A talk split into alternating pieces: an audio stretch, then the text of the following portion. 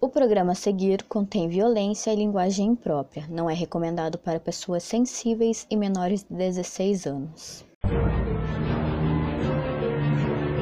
Olá, galera! Estamos começando o primeiro episódio de Relatos de um Assassino. Eu sou a Carol Machado e estou aqui com a MAPS. Neste programa, nós iremos falar sobre serial killers, casos de crimes internacionais e nacionais, casos de desaparecimentos e mistérios. Nós iremos falar um pouco sobre a infância e adolescência desses criminosos e depois contar um pouco sobre as coisas cruéis que eles fizeram. E no programa de hoje, a gente vai falar sobre o Charles Manson. Ele foi líder de uma seita que cometeu um dos crimes mais cruéis dos Estados Unidos. Ao todo, sete pessoas foram mortas pelo grupo criado por Manson. Catherine Maddox deu à luz a Charles Miles Maddox em novembro de 1934, quando ela tinha apenas 16 anos, e ao descobrirem sua gravidez, ela foi expulsa de casa.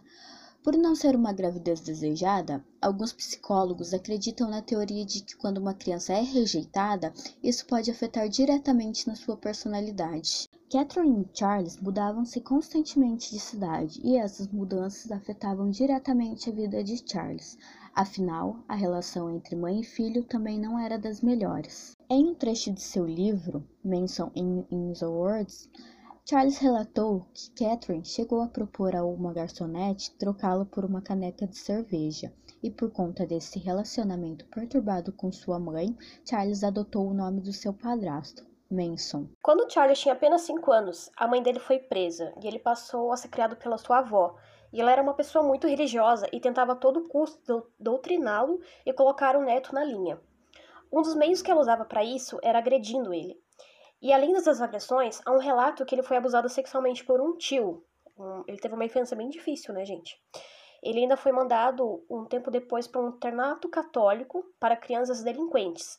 Mas pouco tempo depois ele fugiu do local e passou a viver com o que ele conseguia roubar ali perto, né, onde ele ficava. E ainda na infância, ele passou por diversas detenções juvenis, até ser preso pela primeira vez em 1951. E na prisão foi onde ele conheceu a sua primeira esposa, a mãe do seu primeiro filho. Mas em 1957, a mulher acabou pedindo o divórcio.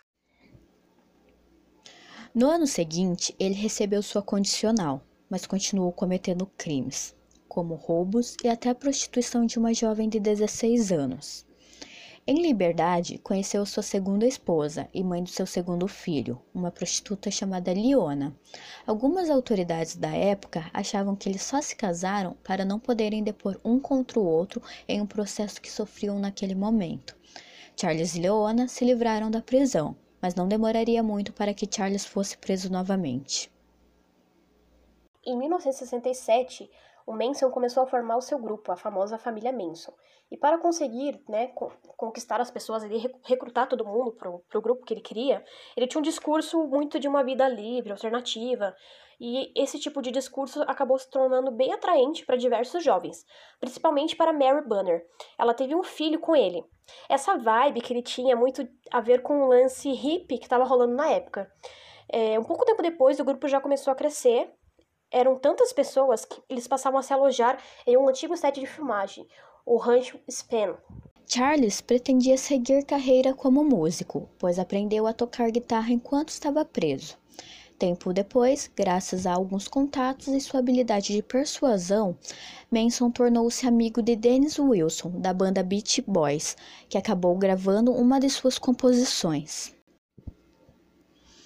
Em 1968, quando os Beatles lançaram Helter Skelter, Manson teve certeza de que havia entendido a mensagem escondida por trás da música. Para ele, a canção era um sinal de que suas teorias apocalípticas estavam certas. Ele acreditava que uma guerra racial estava prestes a acontecer. E devido a essa convicção que ele tinha nessa teoria, ele contou a todos seus seguidores que os negros ganhariam a disputa, mas que eles não teriam essa capacidade de liderança e os membros da família Manson que governariam o que restou do mundo. Mas o que aconteceu é que nada disso rolou, a teoria dele não estava se confirmando, e tempo depois ele decidiu, ele teve a brilhante ideia, sabe, de começar uma guerra. Na madrugada do dia 9 de agosto de 1969, Charles Manson orientou Tex Watson, Susan Arkins, Linda Kazibian e Patricia Crankle a invadiam uma casa na rua Cielo Drive e que ao chegarem na residência destruíssem totalmente quem estivesse lá e da maneira mais cruel que pudessem. Na residência estava a atriz Sharon Tate, grávida de oito meses, Jay Zabring, Abigail Folger, Wojciech Frykowski e Steven Parent. Os cinco foram cruelmente assassinados com um total de 102 facadas. E para se livrar do crime, eles escreveram a palavra porco com o sangue de uma das vítimas na porta da casa. Isso tudo para incriminar os Panteras Negras, que era um grupo de negros na época que, eh, que o Manson acreditava que ia fazer toda aquela revolução, toda aquela guerra. E, e, o crime foi descoberto no dia seguinte e chocou toda a imprensa, né, pelo fato de ser uma atriz famosa e tudo mais. A escolha da residência não foi aleatória. Lá morava a atriz Candy Bergen e o seu marido, o produtor musical Terry Melcher, que havia negado a Manson um contrato como músico em sua produtora. O casal, porém, havia se mudado há pouco tempo dali, e quem adquiriu a casa foram a atriz Sharon Tate e o seu marido, o diretor de cinema Roman Polanski, que estava na Europa na data do crime. E na noite seguinte aos primeiros assassinatos, Manson e mais seis membros da família invadiram a residência de Lena LaBlanca e sua esposa, Rosemary. O casal foi brutalmente assassinado com um total de 67 facadas. Mas atenção, nenhuma delas foi deferida pelo próprio Manson. Ele tinha uma mente tão potente, assim, se você for parar pra pensar, ele convenceu uma galera a matar umas pessoas que não tinham nada a ver com o rolê, né? E ele não precisou sujar as mãos, sabe? Eu, eu fico indignada, fico perplexa como ele conseguiu manipular tanta gente para fazer o que ele queria. E, cara, isso tudo foi só por, por o ego dele, você parar pra pensar depois, sabe? E após matar os dois, a palavra guerra foi escrita na barriga de Leno, e nas paredes da sala de estar estava a frase morte aos porcos, e levantem-se, foram escritas com o sangue da vítima. As investigações duraram meses até que fossem relacionadas à seita. Na verdade, isso só ocorreu porque a gangue foi investigada por outros crimes e a partir disso seus membros foram interrogados, mas não havia nenhuma prova concreta contra eles.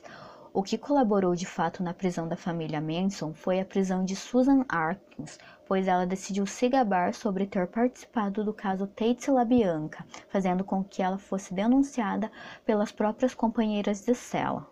Manson foi condenado à morte por manipular o grupo e fazê-los cometer os crimes.